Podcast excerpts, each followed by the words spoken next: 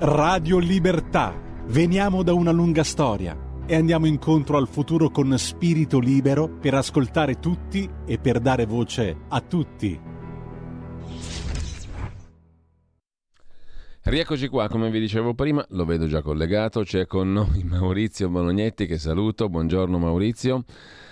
Buongiorno ben direttore. Ben trovato Maurizio Bolognetti, collega, segretario dei Radicali Lucani, autore del libro La settima dose, ovvero dosi di antidemocrazia, anti-stato di diritto nell'Italia dell'emergenza sanitaria democratica, Creged editore, lo potete ordinare scrivendo a La settima dose, tutto attaccato una parola sola, la settima dose chiocciola gmail Com. Maurizio, mm, sono moltissimi gli argomenti di cui potremmo parlare oggi, me ne hai forniti anche alcuni freschi freschi, vedo un articolo del manifesto mh, mm, di Luigi Pandolfi che ci riporta a un tema concreto e non ai fantasmi russi la speculazione nelle bollette di luce e di gas è un tema che abbiamo affrontato diverse volte anche in queste settimane, qui anche in sede di rassegna stampa e non solo, perché una delle cose più incredibili e delle quali meno si parla, perché questa campagna elettorale, ne abbiamo parlato poco fa col professor Valditara, forse l'ottica diciamo accademica non è quella che prediligiamo noi, in ogni caso ehm, si parla poco di questioni molto concrete, per esempio le bollette, che non è un modo così eh, demagogico di affrontare le cose, perché le bollette in incidono moltissimo nelle tasche degli italiani, lo sappiamo benissimo, specie di questo periodo.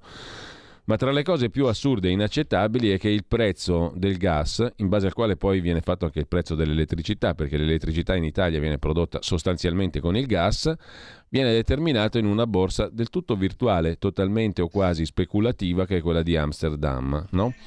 Secondo uno, schema, secondo uno schema pressoché totalmente speculativo, cioè frutto di scommesse, scommetto sul futuro prezzo a prescindere dalla compravendita effettiva della materia prima del gas. Credo che questa cosa qui sia completamente inaccettabile, ma eh, non riguarda solo l'Italia la questione, ma eh, è una cosa che assolutamente non viene affrontata. Ma io non ho sentito parlare in questa campagna elettorale di questo tema. Mm? Di fantasmi russi tanto, di fantasmi vari tanto, di questo tema no. E quindi meritoriamente Pandolfi sul manifesto riaffronta la questione, ma anche Davide Tabarelli in un'intervista recente che abbiamo letto in settimana scorsa affrontava la stessa questione sotto un'ottica che non è certo quella del Partito Comunista o affini, diciamo così, no? per evitare la trappola delle, delle ideologie. E poi tu mi citi una bellissima conversazione via lettera di Pierpaolo Pasolini con Alberto Moravia. La segnalo anche e la condividiamo con in, chi ci sta ascoltando, perché nel lontano 1973 Pierpaolo Pasolini scriveva tra le altre cose ad Alberto Moravia, mi chiedo, caro Alberto, se questo antifascismo rabbioso che viene sfogato nelle piazze oggi a fascismo finito non sia in fondo un'arma di distrazione che la classe dominante usa su studenti e lavoratori per vincolare il dissenso, spingere le masse a combattere un nemico inesistente, mentre il consumismo moderno striscia, si insinua e logora la società già moribonda. Tu oltre a Pasolini hai citato di recente anche Leonardo Sciascia, il suo famoso Il contesto, ma anche un film di Michael Moore, Capitalism and Love Story, che ci ricollega alle questioni di cui parlavamo prima, la speculazione, la finanza invece che l'economia reale. È un bellissimo articolo recuperabile anche in rete del 5 ottobre del lontano 2014 dell'ormai defunto Guido Rossi, La democrazia in crisi e le sirene autoritarie, sulla quale se sei d'accordo Maurizio, e perdonami la lunga introduzione, poi vorrei spendere qualche parola, perché lì c'erano alcuni punti di riflessione totalmente attuali ma che ci conducono a una domanda. Noi votiamo, ma poi chi governerà? Eh già. Allora, da dove iniziamo? Ma intanto, eh, mentre appunto, mentre questi parlano dei carri armati russi che sono... Ah, fammi dire, no. giusto per mettere altra carne al fuoco, Maurizio, fammi dire che due articoli oggi mi hanno richiamato anche alla tua attività giornalistica e politica. Uno sul Fatto Quotidiano. Che fine hanno fatto i soldi delle mascherine, il buon Domenico Arcuri, eccetera, e l'indagine collegata? E secondo, il secondo articolo, la Calabria, la sanità allo sfascio, i 500 medici cubani. La questione non è che allo sfascio solo la sanità calabrese, che storicamente sappiamo benissimo vive in condizioni che definire drammatiche è un eufemismo, ma tutta la sanità italiana è in sofferenza. Da tutte le parti scarseggiano i medici e quindi non ne siamo affatto usciti meglio da quei due anni di pandemia democratica e sanitaria, ma ne siamo usciti molto peggio, allo sfascio, giusto per parafrasare il titolo della stampa di Torino di oggi, a pagina 18. E anche di questo tu ti sei occupato, ma questa campagna elettorale non decolla su questi temi qua. Chiudo parentesi, ti rilascio la parola, ne abbiamo da parlare da qui a, alle 18 di oggi. Ottimamente, ottimo come sempre la tua eh, e anche io invidio moltissimo la tua capacità di sintesi. Grazie davvero Giulio. Ma da dove iniziamo? Iniziamo, torno su un po' delle cose che hai affrontato tu in rassegna stampa di cui hai parlato poco fa, iniziando da questa storia, dicevo, mentre questi ci stanno, stanno provando a, evocare non so quali paure, a suscitare non so quali paure, ci parlano di carri armati russi alle porte di Roma e eh, intanto le famiglie e le imprese di questo paese danesi vengono letteralmente massacrate da, per, dal costo insostenibile dell'energia che è frutto, io mm, sono assolutamente d'accordo con quello che dice oggi l'editorialista del manifesto, e lo dico da tempo, secondo me in tutta questa vicenda, l'aveva detto anche Cingolani, poi non se ne... Abbiamo un attimo qualche problema di collegamento. No, che c'era speculazione sì. su questa storia del gas. Io mh, mm, non so se tu nei giorni scorsi hai dato conto ai tuoi lettori, ma immagino di sì, di questo articolo pubblicato, eh, per esempio, dal Corriere della Sera, quindi diciamo una fonte autorevole, ma era pubblicato qualcosa, qualcosa di simile, veniva pubblicato anche da Sole 24 Ore, beh, a me mi girano un po' quando leggo Eni, gli utili volano di quasi il 700% nel semestre oltre 7 miliardi di euro e poi devo leggere i risultati sono stati raggiunti grazie a quotazioni medie del Brent a 113 dollari e a prezzi spot del gas quasi quadruplicati. Allora, mentre c'è qualcuno che, si, eh, che sta ingrassando i suoi bilanci, per carità, eh, e eh, quindi sta, eh, potrà spartire con i suoi azionisti. Tra l'altro, qui parliamo di un'azienda che è anche azienda di Stato, credo che lo Stato ha anche una golden share sì. su, sull'Eni, ma insomma, signori, ma non solo l'Eni, voglio dire, forse sarebbe arrivato il momento di restituire agli italiani, alle famiglie, alle imprese una parte del bottino. Ecco, di questo dovrebbero parlarci, del bottino che qualcuno sta accumulando sulla pelle delle famiglie italiane, in primis quelle che già avevano grosse difficoltà ad arrivare alla terza settimana del mese, se non alla seconda, e delle imprese, molte delle quali non di quelle abituate a privatizzare i profitti come diceva qualcuno, e a collettivizzare le perdite,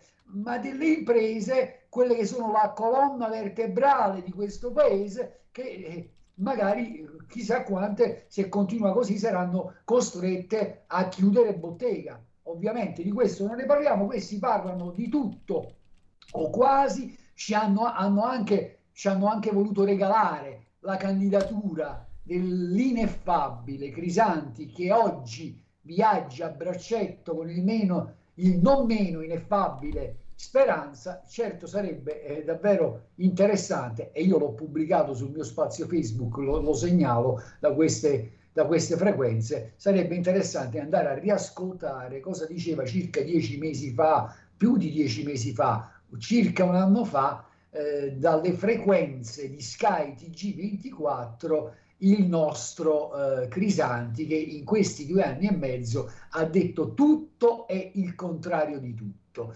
Certo, più, eh, a più riprese mi era sembrato di cogliere delle note critiche di Crisanti nei confronti della gestione della, di questa pandemia da parte eh, di Speranza e Soci, eh, evidentemente ha pensato bene adesso di eh, candidarsi e, e, di fare magari anche un endorsement al Buon Speranza. Adesso io attendo che tu mi richiami all'ordine perché probabilmente mi sono perso qualcosa rispetto alle tue sollecitazioni. No, stavamo parlando, Maurizio, anche del fatto che mh, qui c'è una domanda di fondo, no? gli eletti governeranno davvero?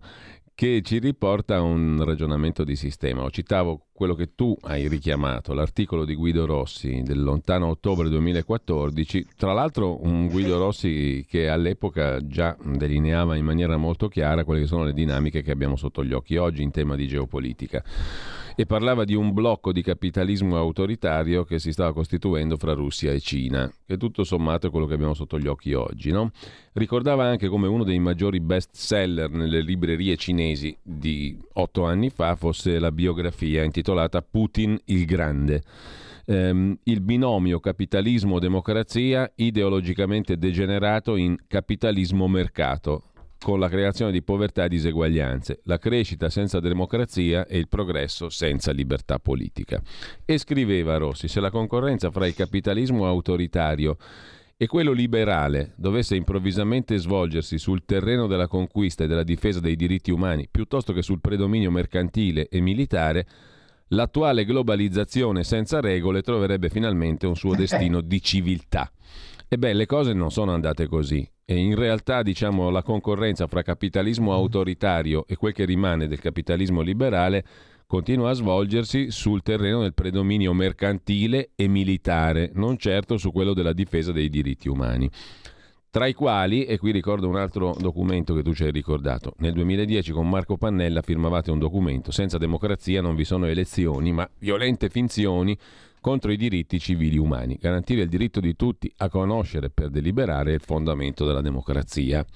Non sono parole queste qua, perché alla fine noi ci ritroviamo proprio in questo scenario che mh, mm, sono passati otto anni dall'articolo di Guido Rossi, sono passati d- 12 anni dal documento che firmavi con Marco Pannella, ma i temi sono sempre lì e non sono temi astratti, ripeto, sono temi molto concreti. Eh no assolutamente attuali, eh, gioverà ripeterlo. Poi questo sarebbe un tema interessante da affrontare, ma appunto qui buona parte di coloro che dicono di voler essere eh, ceto dirigente, classe dirigente nel nostro paese, in Italia, nel mondo, ho l'impressione che siano poco attenti a certi temi che invece eh, fanno la cifra delle nostre vite, delle nostre comunità, ecco, dovremmo in- iniziare urgentemente a interrogarci, rompendo anche un po' di tabù, eh, su qual è oggi la natura del capitalismo. Io insisto, l'ho detto più volte da queste frequenze,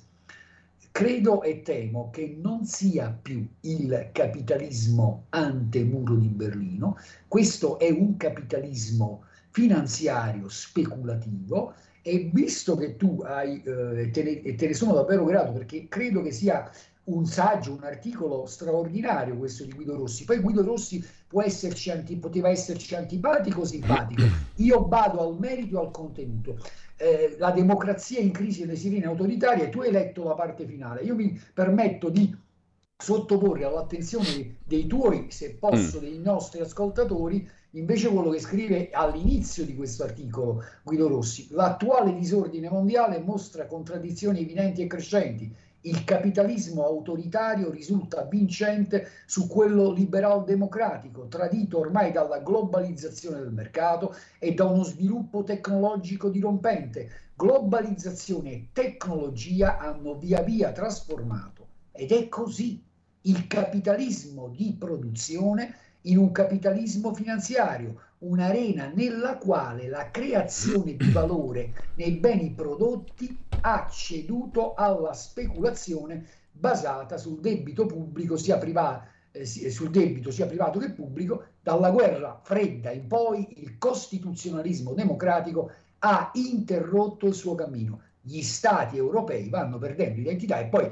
parla della Troica, UE, BCE, Fondo Monetario Internazionale, magari non so perché questo mi fa tornare con la memoria a quello che è accaduto nel 2011, al eh, sopravvenire, diciamo così, del governo Monti. A proposito, hai eh, segnalato che sto facendo girare di nuovo e ancora con forza perché lo tro- trovo che sia un film, un documentario straordinario, questo Capitalism e Love Story, dove, insisto, tra l'altro a un certo punto l'ottimo Michael Moore fa vedere una, eh, un intervento di un uh, deputato USA in sede di congresso degli Stati Uniti d'America e non sono i soviet supremi, siamo nel settembre del 2008, in prima battuta il congresso USA vota contro il piano di salvataggio eh, di, delle banche, di, eh, di, eh, di,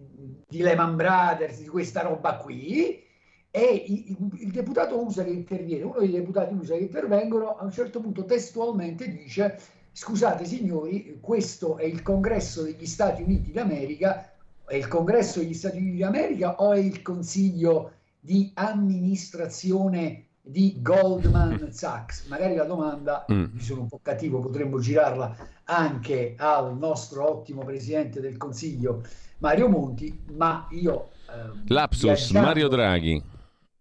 Ah, ah sì, vabbè, ma sono, ma sono tutte e due Mario, no? Mario Monti, Mario Draghi, eh, vabbè, hai ragione, scusami. Piccolo lapsus, peraltro. Peraltro lapsus per... molto piccolo.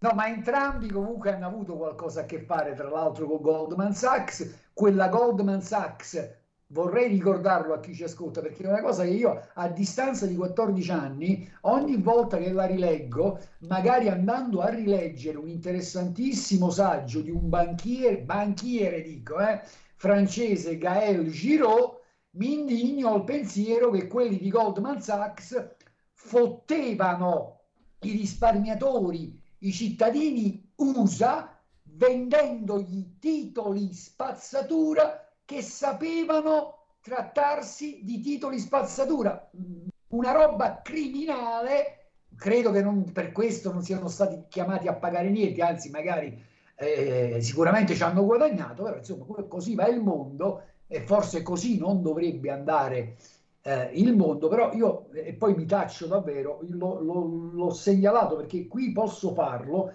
perché è un luogo di eh, riflessione e di libero pensiero e allora io però voglio di nuovo qui da queste frequenze, non c'è solo Guido Rossi nel 2014 che propone questa interessante riflessione sulla natura del capitalismo, sulla democrazia. Io dico che noi siamo stretti in una tenaglia fatta, se vuoi, di democrazia reale e capitalismo reale, con le derive autoritarie, con nuove forme di autoritarismo che questo può produrre o sta producendo, ma c'era anche un, altro, un professore universitario, lo voglio rileggere se me lo consenti, che si chiama Fulco Lanchester, che nel 2014 dice la grande finanza internazionale e le stesse burocrazie che caratterizzano l'epoca della globalizzazione tendono, e sta, stiamo molto a te, tendono a svalutare il momento democratico rappresentativo.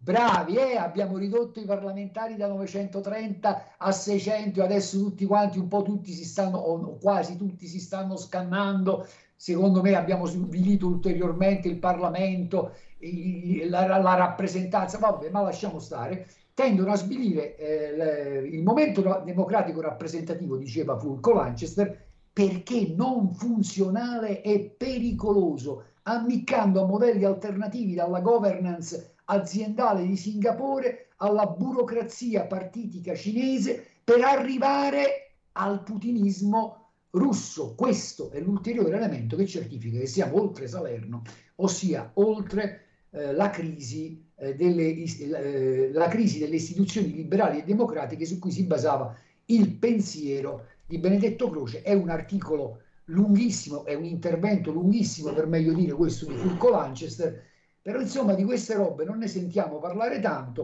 ci stanno dicendo che dobbiamo preoccuparci di non so quale fascismo, Beh. io dico che dobbiamo preoccuparci più che altro del topo della peste di Camiò, anche se questo topo, o che è diventata una zoccola, permettimi il termine partenopeo, quindi anche abbastanza grande, in molti hanno, fanno fatica a vederlo il topo della peste di Camus e de, magari del, del ripresentarsi sotto nuove vesti, eh, magari ben agghindati e con un volto sorridente, però di mostri antichi che hanno appestato il secolo XX. Ecco, a proposito di Goldman Sachs, eh, Maurizio, fammi fare un po' di complottismo a buon mercato. Perché... Ma meno male che ci sei e che lo fai il complottista. Parli no, un super a, complottista. A, a buonissimo, ma che cavolo è sto complottista? A buonissimo, a buonissimo mercato, sia ben chiaro, perché abbiamo parlato di Goldman Sachs. Mario Draghi è stato responsabile europeo, presidente della branca europea di Goldman Sachs, no? E all'epoca, mh, subito dopo le famose privatizzazioni, qualcuno gli disse ma non è molto bello che una banca che ha fatto da consulente al Ministero del Tesoro per vendere gli asset del Ministero del Tesoro come Goldman Sachs sia poi guidata da uno che era al Ministero del Tesoro a vendere gli stessi beni, no? Questo è chiaro, è evidente, non era molto bello effettivamente.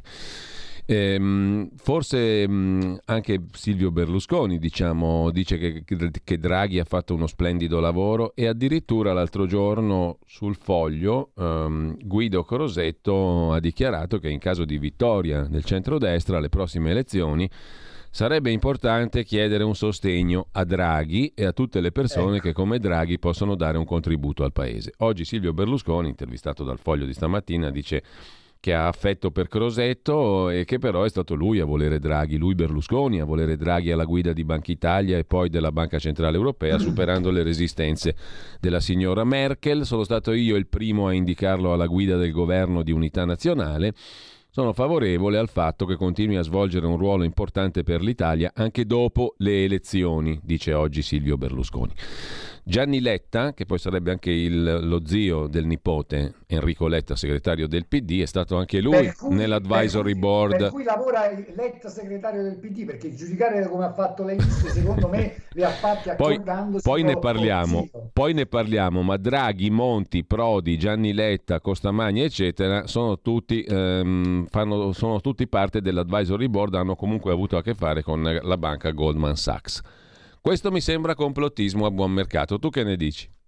No, io dico che non è complottismo a buon mercato e che secondo me certe commistioni bisognerebbe evitarli perché non credo. Goldman Sachs in maniera anche molto scorretta, citavo prima questo episodio riferito alla famosa, famigerata, per meglio dire, eh, bolla, la crisi dei subprime, il disastro che tutto sommato stiamo ancora pagando, per carità loro perseguono un profitto in maniera a volte molto, diciamo, quantomeno scorretta, si può dire, io credo che certe commistioni sarebbe preferibile evitarli, evitarle. E non vivo, per carità, su Marte, ma eh, secondo me bisognerebbe separare un pochino di più i piani e io vorrei avere la certezza che chi mi governa non sia eh, a, lì a rappresentare una qualche lobby occulta o palese, ma che faccia realmente gli interessi del paese e che governi il paese e che non difenda altri interessi che non necessariamente coincidono con gli interessi della collettività, così come dico io, ma potrei sbagliare, non necessariamente la crescita vera o presunta del PIL poi coincide con un benessere diffuso, anzi io ho l'impressione che eh, in questo paese, non solo nel nostro paese, ci sia stato via via un drammatico progressivo impoverimento di quello che una volta era il ceto medio. Maurizio, noi abbiamo una piccola pausa adesso brevissima, quella delle 10, poi vorrei parlare con te di un caso che ci può aiutare anche a leggere questa campagna elettorale più eh, in dettaglio. Un caso concreto, quello della tua Basilicata, della tua regione. Eh, ne hanno parlato anche alcuni quotidiani, il quotidiano del Sud, eh, alcuni quotidiani locali e non solo, perché abbiamo anche letto un'intervista l'altro giorno sul Corriere della Sera a Marcello Pittella, per esempio, che già è stato presidente della regione Basilicata eh, e che ha detto delle cose interessanti. Giusto per comprendere mh, mm, questo tipo di campagna elettorale e per scendere dal piano dei principi credo importanti dei quali abbiamo parlato finora, anche al piano concreto di come si sta svolgendo questa campagna elettorale secondo quali logiche. Tra poco. Un nuovo modo per sostenere la tua radio. Visita radiolibertà.net. Ti basta un clic e potrai versare il tuo contributo volontario direttamente online. Potrai donare con ogni tipo di carta di credito, anche prepagata. Ti aspettiamo online su radiolibertà.net. Sostieni la tua radio con il tuo contributo volontario. Radio Libertà. La tua radio. Diamo voce alla nostra gente. Stai ascoltando Radio Libertà, la tua voce libera, senza filtri né censure, la tua radio. Allora, dicevo della Basilicata perché è interessante anche ehm, prendere spunto da quello per capire appunto che tipo di campagna elettorale, che tipo di azione politica sta portando avanti, per esempio anche un partito come il Partito Democratico, eh, del quale parlavamo prima, di Letta, di Enrico Letta, che è stato chiamato in causa direttamente da alcuni esponenti lucani. Eh, è stato tolto di mezzo invece dalla corsa elettorale Marcello Pittella, dicevo prima, già presidente PD della regione Basilicata, fu arrestato per abuso d'ufficio, fu assolto dopo tre anni. A caldo, eh, dopo la sua cancellazione dalle possibili candidati, Pittella in un tweet ha parlato di delitto perfetto e ha scritto calpestati diritti, principi, territorio, storia e democrazia. Nella vita ci vuole dignità, buona fortuna.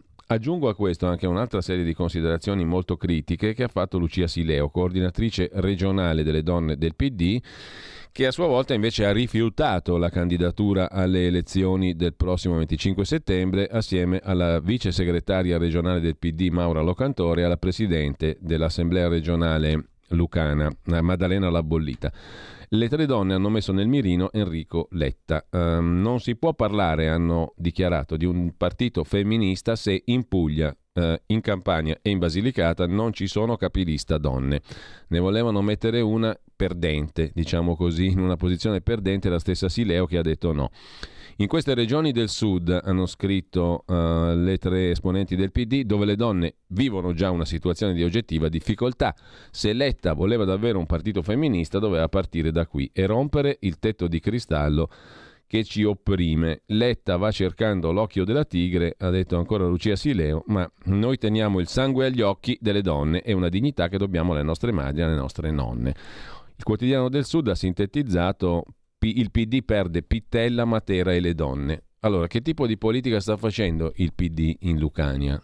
E dalla Lucania lo sguardo si allarga perché in generale uno si domanda che tipo di politica sta portando avanti il PD di Enrico Letta. E che cosa ci insegna dal tuo punto di vista la vicenda Pittella e la vicenda Sileo, uh, Locantore e la Bollita. Le tre donne che devo dire, con un certo coraggio, l'eco sulla stampa nazionale è stato zero 0,0 però secondo me è interessante diciamo invece prendere spunto da quello che dicono questi esponenti politici di primo piano del Partito Democratico per farci un ragionamento sopra perché sennò parliamo veramente del nulla di, di, di Medvedev pure interessante insomma non se ne può più No, ma hai fatto bene a sottolineare che nessuna eco sulla stampa nazionale, ma come tutti quelli là che si stra... Per esempio, la Boldrini non ha detto niente, che hanno fatto fuori tutte le donne da, eh, militanti del PD in Basilicata, non dando nemmeno una candidatura in posizione eleggibile. No, non credo che abbia detto qualcosa. Basilicata, solamente... Campania e Puglia. Eh, appunto, quindi tutto il, sud, tutto il sud, tutto il mezzogiorno d'Italia quelli che solitamente, le solite, diciamo così, eh, i soliti sepolcri imbiancati che si indignano a ogni peso spinto, eh, tacciono, ma del resto credo che appartengono che appartengano a una certa cultura e a un certo schieramento politico e quindi convenientemente in questo caso stanno zitti. Consentimi anche di dire che personalmente, lo dico a mio rischio e pericolo, per quanto mi riguarda, io sono assolutamente contrario. Secondo me le donne dovrebbero sentirsi insultate dalle quote rosa, questo ci tengo a sottolinearlo, però la questione politica, anche se vuoi, di uno sì. spazio eh, che, che, è stato negato in tutto il mezzogiorno d'Italia alle militanti del PD, possiamo a, anche porlo. Per ciò che concerne Marcello Pittella, Ma io sono, da, conosco Marcello da una vita e penso di poter, eh, poter parlare di questa vicenda anche considerando che sono stato l'unico, sicuramente in Basilicata, a difendere Marcello Pittella quando, dico io, fu fatto fuori da quell'inchiestuccia condotta da un magistrato di cui io mi sono occupato a lungo chiedendogli il trasferimento per una serie di ragioni che ho provato a, a illustrare emettendo quasi sempre silenzio, mm. se non su queste frequenze e, su, e, e, da poche altre parti, beh, io l'ho difeso Marcello Pittella, ma verrebbe da dire dalle eh, frequenze di Radio Libertà, ma Marcello, scusami, cosa ti aspettavi da quel partito che sostanzialmente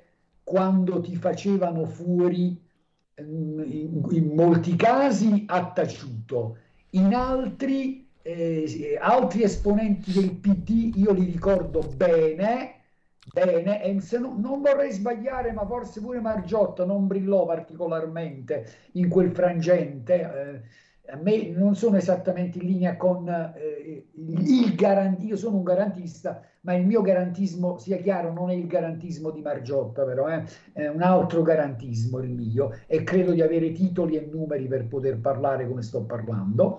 Ecco, ma c'è ma che ti aspettavi da, da, questo Partito Democratico che tutto sommato ti ha massacrato e eh, ti ha lasciato eh, e ti ha abbandonato nel momento in cui eri eh, sottoposto a un linciaggio e a un'inchiesta sulla quale molto eh, c'era da dire e sulla quale io molto ho eh, detto per dirla tutta.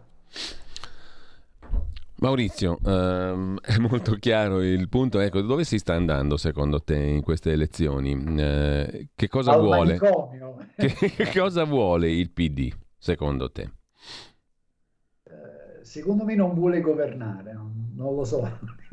Intanto secondo, potremmo azzardare un'ipotesi. Eh, Letta eh, Junior sta, ha fatto le liste consultandosi con lo zio perché ho l'impressione che un capolavoro come quello che ha realizzato, di cui tu eh, ci hai riferito. Dai, in, un ufficio della, in un ufficio della Goldman Sachs, chiudiamo il quadro. No, non lo so dove, eh, però sono, sono, stati, sono stati davvero bravi. Ho l'impressione che siano terrorizzati all'idea di dover governare eh, i difficili momenti che temo vivrà questo paese tra poche tra poche settimane ci sarà eh, la, la, legge di bilancio, la finanziaria, eh, ci sono tutti venti di crisi che... Eh, a proposito, scusami Maurizio, di Draghi, no? Draghi dice che Rosetto deve ancora dire la sua, anche se vince il centrodestra.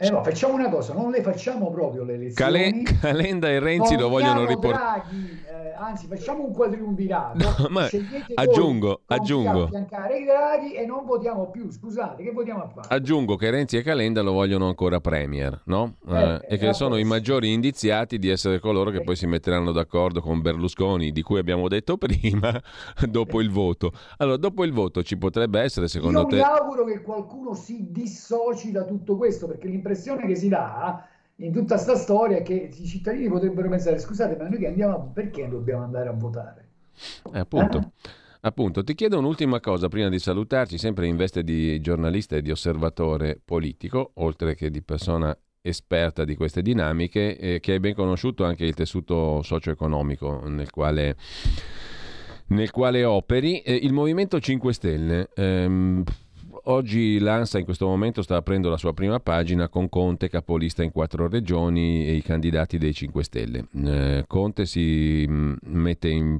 in, in, lista, capolista in quattro regioni e cinque collegi, Lombardia 1, Campania 1, Puglia, eh. Sicilia e Basilicata no. Eh, ecco, il Movimento 5 Stelle cosa sta facendo sul territorio? Guarda, lo dico eh, con il dovuto rispetto per qualche esponente del Movimento 5 Stelle che un po' di onestà intellettuale ce l'ha, pochi a dire la verità, ma io francamente ho delle difficoltà a percepire la politica del Movimento 5 Stelle in Basilicata, certissimamente, non solo in Basilicata, ma qui in questa regione. Mi chiedi cosa sta facendo? Non lo so. Francamente io non so quale sia la politica del Movimento 5 Stelle, se non il costante tentativo a più riprese magari di mettere il cappello eh, a babbo morto e a cose fatte su una serie eh, di, di, di, questioni per, poter, per tentare di lucrare un po' di consenso, salvo poi magari andare in Parlamento o altrove e fare esattamente eh, il contrario rispetto a una serie di impegni presi o le cose che si dicono eh, in, in, pubblico. Insomma, non lo so, so che il Movimento 5 Stelle, eh, che è stato per 12 anni eh, ehm, pompato, perché questo è successo, da eh, quasi tutti gli organi di informazione, che è stato proposto come unica alternativa possibile, cancellando altre possibili alternative, se, non so se parlare di alterità, ma di alternative sì, ehm, eh, ha tradito certissimamente, non volendo entrare nel merito delle sue politiche e delle sue proposte, ha tradito certissimamente la fiducia di quel 33% di elettori che lo avevano identificato come eh, la possibilità di un momento di rottura rispetto allo status quo. Non a caso credo proprio che non riusciranno a ottenere il 33%, anche se adesso in questo momento non godono più della buona stampa di cui hanno goduto per quasi eh, 12 anni. Allora Maurizio, io ti ringrazio, ti saluto, torneremo a risentirci presto. Grazie direttore, grazie e grazie a Radio Libertà. A presto Maurizio. Maurizio Bolognetti con noi. Ciao. A tra poco, uh, intanto uh, adesso facciamo un'altra piccola pausa musicale e poi giusto il tempo di salutarci come si deve.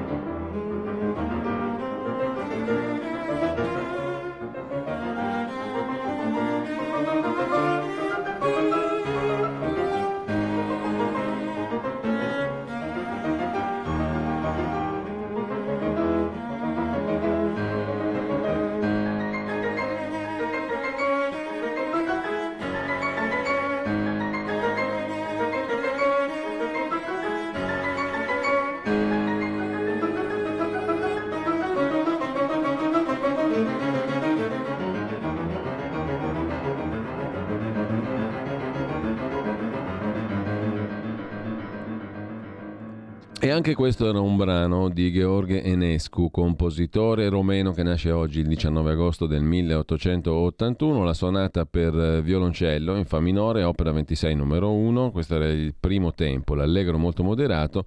Questa sonata fu rivisitata eh, e utilizzata come tema ricorrente nel film di Wes Anderson, I Tenenbaum, con Gene Hackman, e nella sigla del TGR Leonardo della RAI, il programma di informazione scientifica della RAI, qualcuno l'avrà riconosciuta. Era un'opera di Gheorghe Enescu, compositore romeno appunto, che nasce oggi 19 agosto del 1881.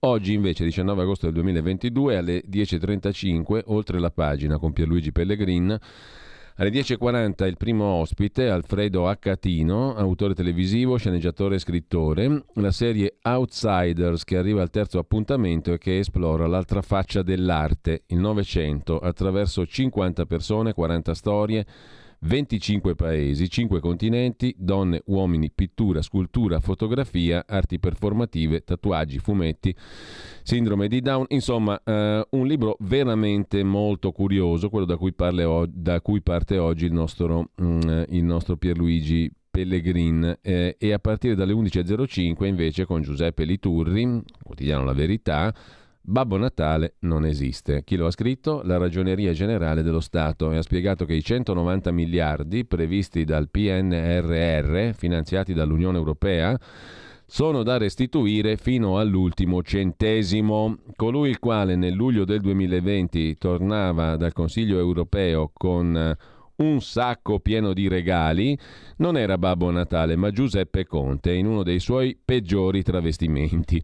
Una fregatura che appare chiara osservando il riepilogo dei rapporti finanziari tra l'Italia e l'Unione Europea aggiornato al 2021. Grazie all'incasso dell'anticipo di 24,9 miliardi dal PNRR, il saldo diventa positivo per circa 20 miliardi, dopo che negli ultimi anni l'Italia riceveva mediamente fra i 6 e gli 8 miliardi in meno rispetto a quanto l'Italia versa nelle casse europee. E qui provvede la Ragioneria Generale dello Stato a chiarire che dal punto di vista del bilancio europeo lo Stato membro, tali accrediti sono considerati trasferimenti in entrata in contrapposizione ai versamenti al bilancio europeo, nonostante essi provengano da una separata attività di raccolta fondi. Insomma, in poche parole, Babbo Natale non esiste. Il PNRR lo dobbiamo restituire alle 11.35 con Roberto Negro, parola di scrittore. Il ritorno del commissario Scichilone in mezzo a una guerra tra Ndrangheta e mafia albanese per il controllo del traffico di droga nel territorio di Ventimiglia eh, e mh, mm, il libro si intitola appunto Il male dentro, una nuova indagine per il commissario Scichilone, Fratelli Frilli, editori.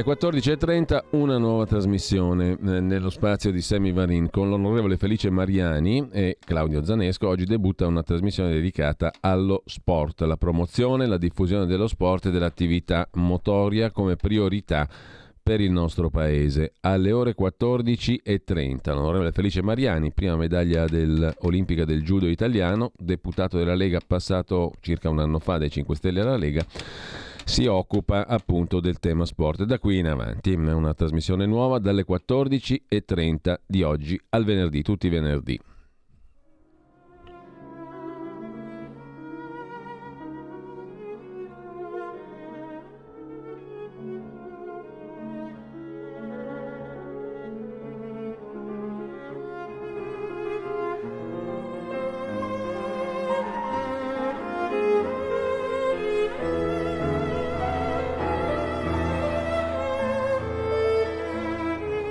Alle ore 12 Malika Zambelli, suo Stai Karma, ma lo scoprirete dopo di che cosa si parla con un breve promo che prima delle 10.30 manderemo in onda. Intanto mm, adesso ancora un po' di bella musica.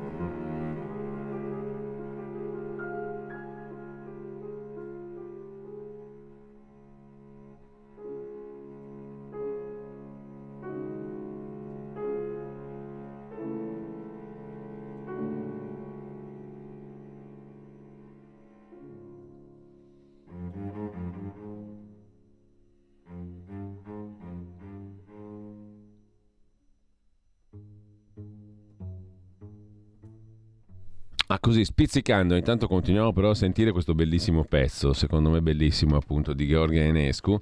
Poi se facciamo in tempo chiudiamo la quaterna musicale di oggi con Topsy, interpretato da Count Basie e composto originariamente da Eddie Durham, jazzista statunitense che nasce oggi, il 19 agosto 1906 a San Marcos in Texas uno dei pionieri della chitarra elettrica jazz. Uh, le orchestre di Count Basie, di Glenn Miller, sono state destinatarie di molte delle sue composizioni. Eddie Durham, Topsy, Count Basie per finire, ma qui continuiamo con Gheorghe Enescu e questa sua sonata per violoncello in Fa minore, opera 26 numero 1, che molti ricorderanno come come sigla del TGR Leonardo, il programma di informazione scientifica della RAI, ma anche come tema ricorrente nel film bellissimo tra l'altro I Tenenbaum di Wes Anderson. Dicevo, mh, mm, eh, come spigolatura, siccome abbiamo parlato prima di Natalia Aspesi e di Maria Terragni, le femministe, le donne, Giorgia Meloni e via dicendo, Oggi rispondendo a una lettera sul venerdì di Repubblica, Natalia Aspesi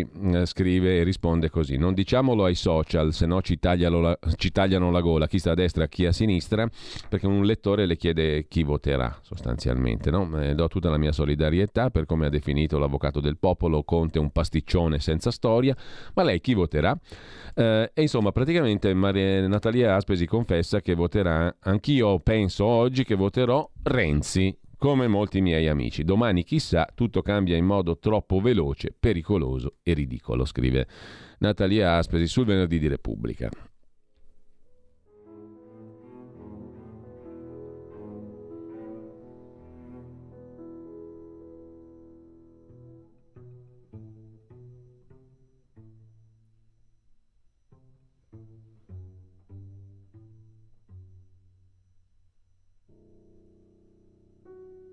Intanto, sempre dal venerdì di Repubblica, va di moda la Corea, la cultura che fa impazzire il mondo. Made in Corea. È cominciato tutto con Gangnam Style e poi sono arrivate le serie, i film, la moda, il cibo, i cosmetici. Come ha fatto un paese così piccolo a diventare tanto grande? La risposta in una mostra a Londra e nell'articolo principale d'apertura di Alba Solaro sul venerdì di Repubblica. Eh, entrata in vigore ufficialmente nel 1883, la bandiera sudcoreana chiamata Taegukchi, la sua concezione deriva dalla filosofia taoista, il bianco rappresenta la pace, il blu le cose negative, il rosso la parte positiva, quindi la dualità di energie opposte presenti in natura. Più in generale, la Corea sta avendo un successo planetario. Dietro molti successi anche della musica, K-pop, chi c'è? Un'italiana, si scopre sul venerdì di Repubblica.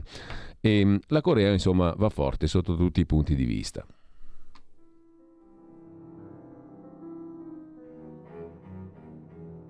Corea del Sud, naturalmente.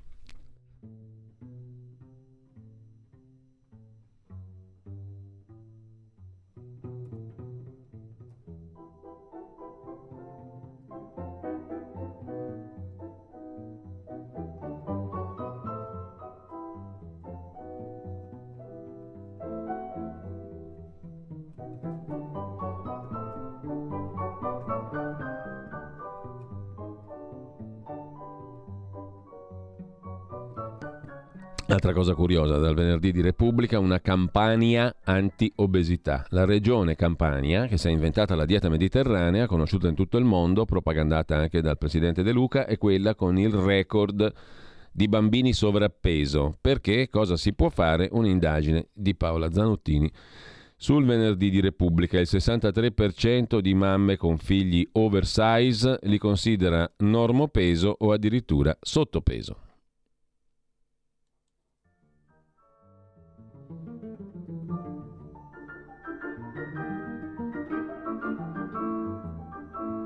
A proposito di donne, sempre sul venerdì, Michela Bompiani racconta, Bompani, chiedo scusa, racconta di Triora. Triora qualcuno lo conoscerà, è il borgo delle streghe. Tremate a Triora, le streghe sono tornate, tra memoria e marketing. Domenica il borgo Ligure ricorda la caccia che tra il 1587 e il 1589 portò la Chiesa di Roma a torturare centinaia di donne sospettate di magia nera. La giovane Franchetta Borrelli riuscì a resistere. Io stringo i denti et diranno che rido.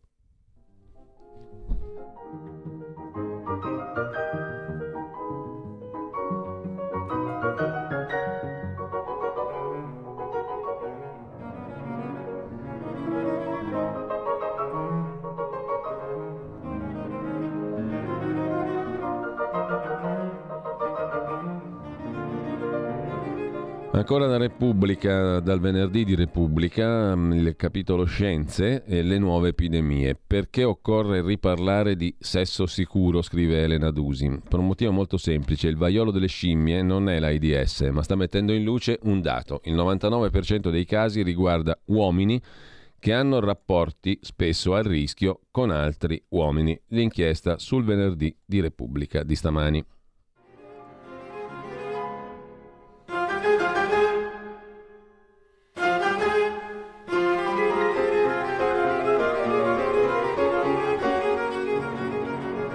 Ci salutiamo qua, tra poco con voi Pierluigi Pellegrin con lo stimolante menù di cui abbiamo parlato poco fa e adesso ascoltiamo anche che cosa ci racconterà e di che cosa si occuperà Stai Karma alle ore 12 con Malika Zambelli. Buon ascolto, buona mattina, buona fine di settimana a tutti, domani la rassegna stampa con Antonino Danna alle 8. Dalla prossima settimana alle 10.30 Antonino Danna e la sua capitaneria di porto in versione estiva. Poi vedremo cosa succederà per settembre. Tutto un cantiere, tutto in divenire. Panta Rei. Ciao e buongiorno a tutti. Oggi nel mio Stay Karma sarò in compagnia di un'esperta per parlarvi di un'antichissima disciplina che affonda le sue radici nell'antica Cina, che è il Feng Shui. Sarò con Simona Ruscitto che è architetto e consulente di Feng Shui, quindi esperta in materia, che ci spiegherà in che modo, eh, grazie a questa disciplina, possiamo organizzare o riorganizzare anche gli spazi dei luoghi che frequentiamo quotidianamente, come il luogo di lavoro oppure la nostra casa, la nostra abitazione. E grazie alla riorganizzazione degli spazi, seguendo chiaramente le regole di questa disciplina, noi possiamo risolvere problemi, migliorare le nostre energie, ottenere risultati migliori in ogni campo della nostra vita, insomma un valido alleato per eh, permetterci di migliorare in, a 360 gradi diciamo la qualità della nostra vita perché riportare ordine non soltanto all'interno di noi ma anche negli ambienti che frequentiamo quotidianamente migliora chiaramente la qualità della vita e anche il nostro benessere psicofisico vi auguro una buona mattinata e vi aspetto, se vi va ovviamente, alle ore 12.